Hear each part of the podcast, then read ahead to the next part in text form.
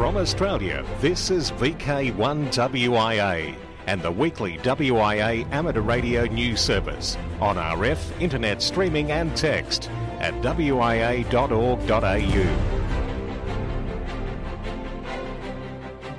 On this Remembrance Day, 100 years since the signing of the armistice, I'm Graham VK4BB with WIA National News, and an SOS goes out for lost Morse code message. The North Wales Chronicle reports a Holyhead man has put out an SOS for a lost Morse code message which played an important part in heralding the end of the First World War. Reprinted in Southgate News, the story goes on to explain how a Trevor Williams has appealed for help to find the treasured armistice message his father, Billy Williams, transcribed 100 years ago today when he worked as wireless telegraphist in the Royal Naval Volunteer Reserves. Back in 1916, he joined the RNVR aged 18 and, after training, was posted to the Mersey U-boat hunting flotilla under the command of Captain Gordon Campbell, VC DSO by three. Yes, DSO with three bars. On the 11th day of the 11th month 1918, he was wireless telegraphist of the watch on Captain Campbell's ship HMS Patrol in Holyhead Breakwater Harbour. At 0630 hours, he received a Morse code message from the Eiffel Tower saying war was to end at 11am. He was then given the message as a memento. Another message from King George V at 0200 hours on November 12, 1918, was also given to him. Trevor's father died aged 63 in 1960. Trevor, who is now 87, and his twin brother John looked after the items until their 80th birthdays. We hope to retrace our dad's footsteps to the town hall and present it to the mayor, a proud day for us. But his brother died before they could carry out their plan, and the treasured message was lost. You can read the full story at the link on this week's WIA National News. Hello, this is Justin, VK7 Tango Whiskey WIA Director, with this week's board comment. Today is a significant historical day. The day 100 years ago that an armistice was signed between the Allies of World War I and Germany. It took effect at 11 o'clock on the morning of the 11th hour of the 11th day of the 11th month 100 years ago. The war to end all wars was finally over and World War I saw the mobilisation of over 70 million people and left 16 million people dead. Over 60,200 were Australians, with as many as one third with no known grave. At the first anniversary in 1919, a two minute silence was instituted as part of the main commemorative ceremony. A little known fact is that that silence was proposed by Australian journalist Edward Honey, who was working in London at the time. After World War II, the Australian and British governments changed the name to Remembrance Day.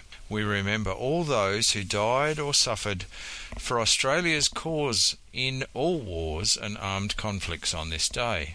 So, in a couple of hours' time at 11 o'clock, I encourage you to pause and remember. And a reminder that VI 100 Peace will be operating up to 1100 hours today when the transmitters will fall silent. As heard from Director Aiden last week, your board is working on a bid for the ACMA's approach to market for assessment services, and there are some exciting innovations and improvements being proposed as part of that bid. It is certainly not a done deal that the WIA will be successful, and to this end, a group of directors met recently with the ACMA to discuss transitional arrangements. This is to ensure a smooth and seamless transition from the current arrangements to the new provider, whoever that may be. The WIA has been providing these services on behalf of the ACMA for nearly 10 years, and there are many records that need to be carefully dealt with under the deed that the WIA has with the ACMA. WIA board elections are coming up for the 2019 board, and there will be a nomination form included in the November December AR magazine. Nominations close on the 31st of January 2019, with postal ballots to be sent to members on the 7th of March, and those ballots close on the 27th of March. I encourage everyone to consider standing for the WIA board. If you believe you have something you can contribute, then please complete a nomination form and send it in to the returning officer. The ICT group is working with a number of WIA committees to help them use the ticketing system. This system provides a central automated process of capturing all requests that come into the WIA. The system enables the WIA to ensure requests are resolved in a timely fashion. The ticketing system importantly provides reporting on what is coming in and out of the WIA and enables the prioritisation and best use of the limited resources available to the WIA.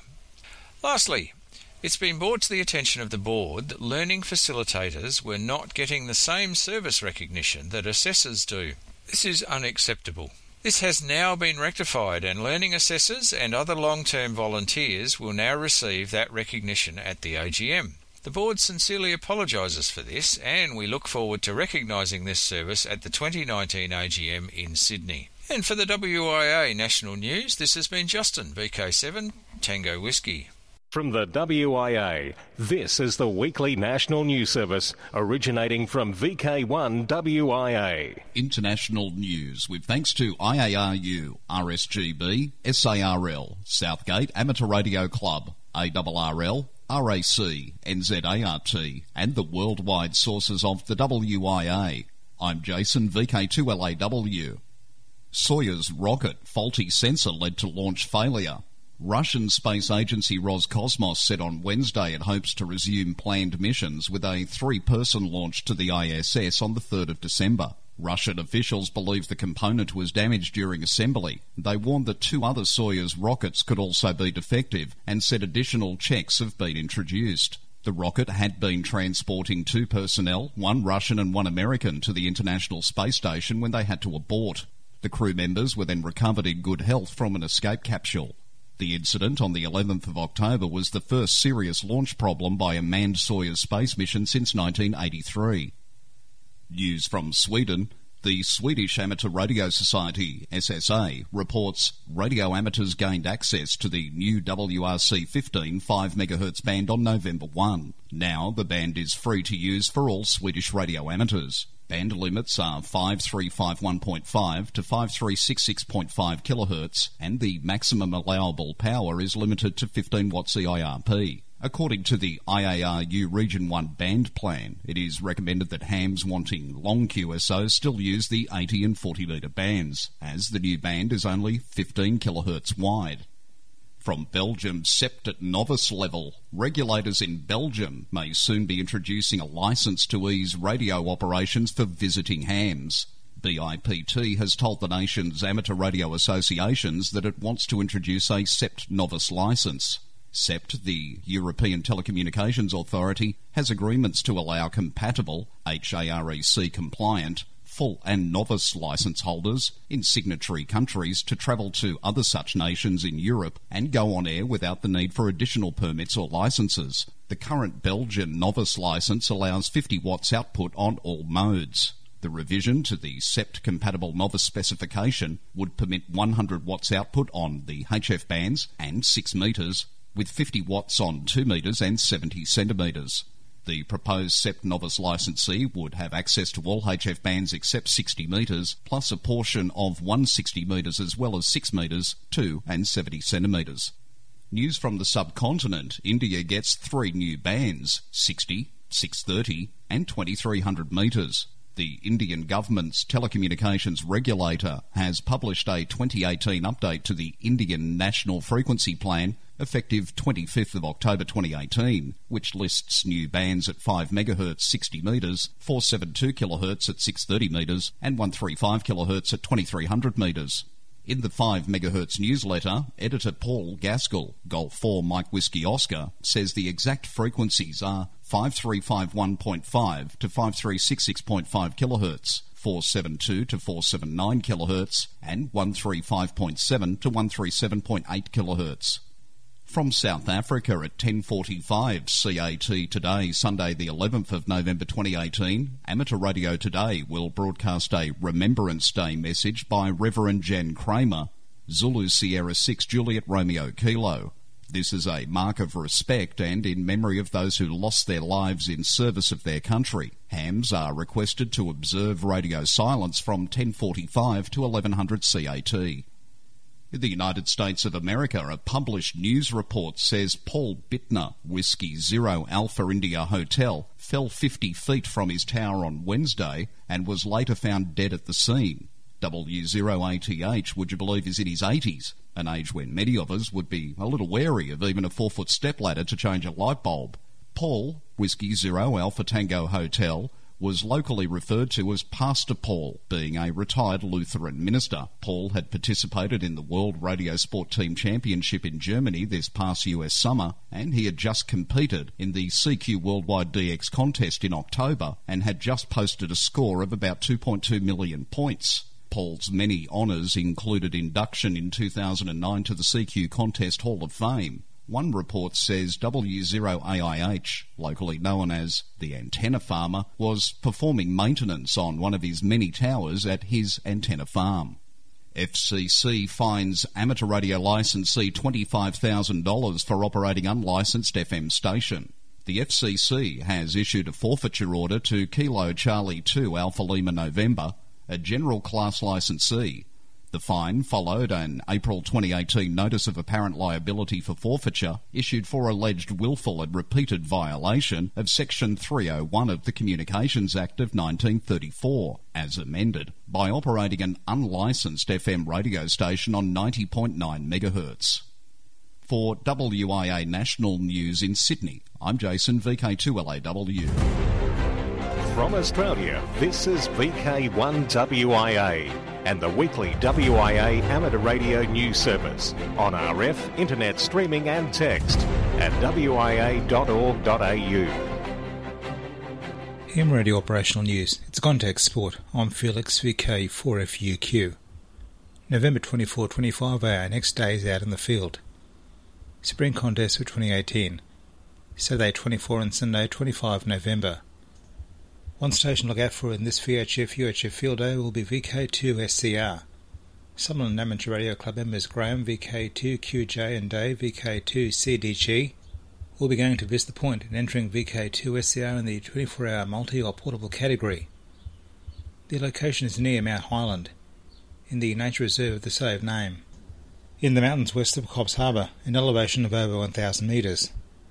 Also, that weekend we'll see the CQ WW DX CW contest, November 24 25. 2019. Saturday 12 and Sunday 13 January, the summer VHF UHF field day. May 4, the 20th Harry Angel Memorial Sprint. July 20, Trans Tasman Low Contest. August 17 18, VK Remembrance Day Contest. Through the DX window. The DXCC most wanted entities list has been updated on Clublog as of October 30th. The list contains 340 entities, and here are the top 5 entities. Number 1, P5, DPRK, North Korea. Number 2, 3Y stroke B, Bouvet Island. Number 3, FT5 stroke W, Crozet Island. Number 4, C0X, San Felix Islands. Number 5, BS7H, Scarborough Reef. As a matter of interest, coming in in ninth position VK0M, Macquarie Island. St Vincent Island. Six operators will be active as J8NY from St Vincent Island, NA109, between November 21 and 28. Activity will be on 160 to 6 metres using CWSSB and the digital modes. They will also be in the CQ WWDX CW contest November 24 25 as a multi 2 entry. QSL via V7NY. Andy, OE7AJH, is on holiday in Madagascar until November 13. He will be on the amateur bands in the mornings and evenings using the call sign 5R8UP. QSL to his home call OE7AJH. A mainly German group is QRV from Barbados as 8P9AE until the 20th of November.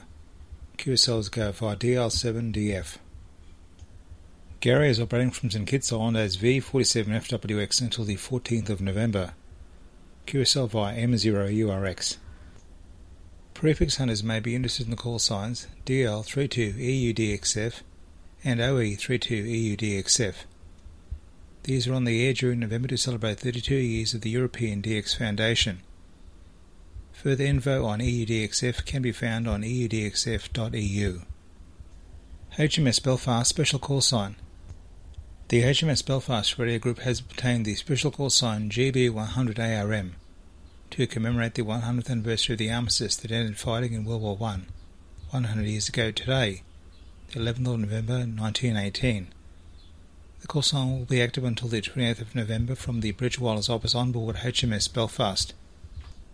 HMS Belfast is a town class light cruiser that was commissioned in 1939 for the Royal Navy. I think everyone who has visited London since the early 1970s would know of her. She is permanently moored as a museum ship on the River Thames in London, near Tower Bridge, and is operated by the Imperial War Museum. GB100 ARM. For VK1WIA National News, I'm Felix VK4FU Queuingham. It's Graham, VK4BB, with a look at broadcast monitoring, shortwave listening, and scanner news, and Channel 292 tests. The amateur owned and run AM shortwave broadcast station, Channel 292, has started testing on their new 41 metre broadcast band, a frequency of 7440 kHz. Rainer Delta Bravo 8 QC, who owns and operates the station from Bavaria in southern Germany, would appreciate all signal reports which can be sent simply via the form on the channel292.de website. From Australia, this is VK1WIA and the weekly WIA amateur radio news service on RF, internet streaming and text at wia.org.au. Hello, I'm Bruce, VK3FFF from sunny Bendigo. Worldwide Special Interest Group News, ATV. From time to time, newbies of our hobby ask, How can I receive ISS photos? Well, in this week's Summerland Amateur Radio Club's newsletter, there is a three line, keeping it simple explanation. The frequency to receive the images is 145.8 simplex. You will need the software MMSSTV, and the mode is usually PD 180. The quality of the images varies depending on the height of the ISS above the horizon. Noise bars are often seen on the images, but that doesn't affect the pleasure of receiving such images from space. Nothing amateurish about this setup. In fact, you could say it's out of this world. Just when you may have been contemplating upgrading your home TV subscription service to the new 4K box, comes news that fans of science in space can now experience fast moving footage in even higher definition as NASA and ESA, European Space Agency, delivered the first 8K ultra high definition video of astronauts living, working, and conducting research from the International Space Station. The same engineers who sent high definition HD cameras, 3D cameras, and a camera capable of recording 4K footage to the space station now have delivered a new camera capable of recording images with four times the resolution 4K previously offered. The camera can be used for shooting at resolutions ranging from conventional HD TV up to 8K, specifically 8192 by 4,320 pixels. While the 4K camera brought beautiful footage of fluid behavior in the space station's microgravity environment to the world, the new 8K video takes viewers through a variety of experiments and facilities aboard the orbiting outpost, which on Friday, November 2nd, celebrated the 18th anniversary of humans living continuously aboard and the 20th anniversary of the launch of the first two space station elements. Worldwide Special Interest Groups Ballooning. Amateur Radio Experimenters Group Balloon Success. To celebrate its 20th anniversary, the Amateur Radio Experimenters Group released a high altitude balloon carrying transmitters for APRS and SSTV and a crossband FM repeater last Sunday. From AREG, here is Grant Willis, VK5GR. As announced last week, the group was able to fly its 50th high altitude balloon last Sunday in celebration of the 20th anniversary of the club. The response from the amateur radio community was unprecedented, with record numbers of people tracking the telemetry, watching the slow scan TV pictures, or talking through the flying crossband repeater. Distance records go to Alan VK3DXE, who copied the slow scan TV in Melbourne, as well as to Andrew, VK3BQ, who copied the RTTY telemetry on 70 centimetres, also from Melbourne. We had over 30 contacts through the balloon repeater, despite difficulties with the receiver. The furthest voice contacts included John, VK5DJ in Millicent, as well as several amateurs in the Whyalla and Port Pirie region. The flight itself lasted 2 hours and 45 minutes, with the balloon reaching 35.8 kilometres altitude, or 117,000 feet. It travelled downrange 82 kilometres from the launch site, landing in a wheat field near Wynarka. This launch was pursued by four tracking teams, including some newcomers to the project, which was great to see. The teams were in fact within a kilometre of the landing zone as the balloon touched down. We managed to actually see it land. All up, it was a fantastic day and a great flight. Thank you to everybody who participated either through launch, tracking, telemetry, and the recovery process. You can find out more from the club's website, www.areg.org.au.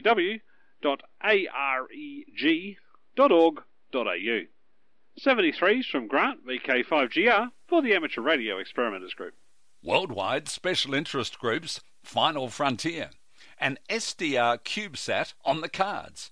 AMSAT SA has announced that parallel to its analogue KletsKous CubeSat, the group is working on a digital project featuring a software defined transponder. Called AfriCube, the CubeSat will use the same space frame as KletsKous. The development and final construction of the AMSAT SA KletsKous is plagued by electronic component obsolescence. This forces unwanted design changes to be made to ensure that when the time comes to construct the final launch unit, the main components are still available. The KletsKous team has decided to freeze the design and purchase a quantity of devices to proactively mitigate future obsolescence. Worldwide Special Interest Groups IOTA AS 189 EP6RRC update EP2 LMA will be active as EP6 RRC from Shif Island, Iran, between November 17th to 23rd on 160, 80, 40, 30, 20, 17, 15, and 10 metres using CW, SSB, and FT8. Please note, during the CQWW DXCW contest, November 24th 25th, operation will be for only two to three hours in the beginning of the contest before leaving the island. Worldwide Special Interest Groups D Star. On the trains net, a certificate is just the ticket. The founder of A Net for Hams, who loves D Star and railroads, has a message for everyone who's checked in so far. Here's Paul Braun, WD9GCO. The D-Star TrainsNet has just marked its first year on the air, bringing train and railroad enthusiasts together once a week to talk about one of their favorite subjects. Daryl Stout, WX1DER, who calls himself the Net's conductor, told Newsline that he is pleased with so many hams coming on board, but said that not everyone has claimed their commemorative certificate. He and Paul Fry, K9 PTF, designed the certificate which is emailed to hams after their first check in, and that is the date that appears on the certificate. If you need a certificate or a replacement, send Daryl an email at wx1der at gmail.com. Of course, if you're not yet all aboard, the net meets on D Star Reflector 26 Alpha every Friday at 8 p.m. Eastern, 7 p.m. Central. Participants can expect a bit of railroad trivia provided by Paul. The net is conducted to honor its predecessor that ran on Echolink for more than eight years, and also in the memory of Daryl's late uncle Frank, K3VRM, the youngest engineer hired by the Penn Central Railroad. Daryl told Newsline that it was Uncle Frank who gave him his love of trains and, of course, ham radio. I'm Paul Braun, WD9GCO. We'll have more on railroads coming to a station near you further down the track today. Worldwide Special Interest Groups Rescue Radio. Canberra Region Amateur Radio Club have been advised that the Rallye des Femmes Lady Drivers Rally is proposed to be conducted on Saturday, December 1st.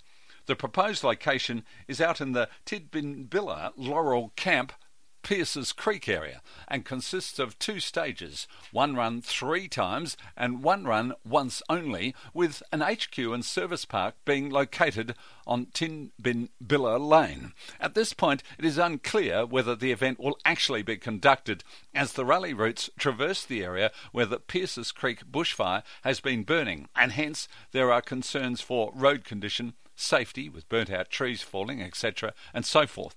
And Phil Longworth, VK1PL Deputy State Controller, YSN ACT, is awaiting further advice from the organisers. Special interest groups, VHF and above, the plumber's delight. Record News. VK7WI News say that a 3 centimetre EME world record ZL VK7MO to G3WDG has been set. On the 25th of October 2018, VK7MO, operating portable in New Zealand, worked G3WDG portable to extend the existing 3 cm EME world record between WA3 LBI and VK7MO by some 156 kilometres to around 19,107 kilometres. The exact distance is still to be confirmed. Key issues are absorption, and absorption noise, combined with ground noise, which can increase losses significantly at 10 GHz at the low elevations that are necessary to achieve such long distances. To gain an adequate window, both stations operated portable with takeoffs over the sea. In the case of VK7MO, it was necessary to fly to New Zealand and develop a flyable dish for the exercise.